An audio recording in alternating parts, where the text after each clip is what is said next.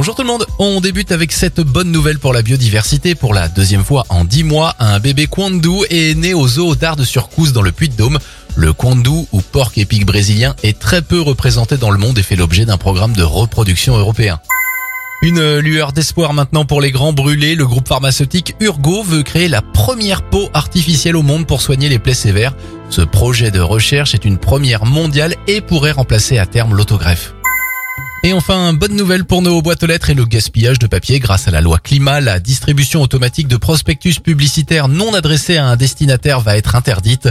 Pour encore recevoir vos publicités favorites, votre boîte aux lettres devra avoir un sticker Oui Pub. C'était votre journal des bonnes nouvelles. Il est bien sûr disponible pour vous en replay sur notre site internet et notre application Radioscoop.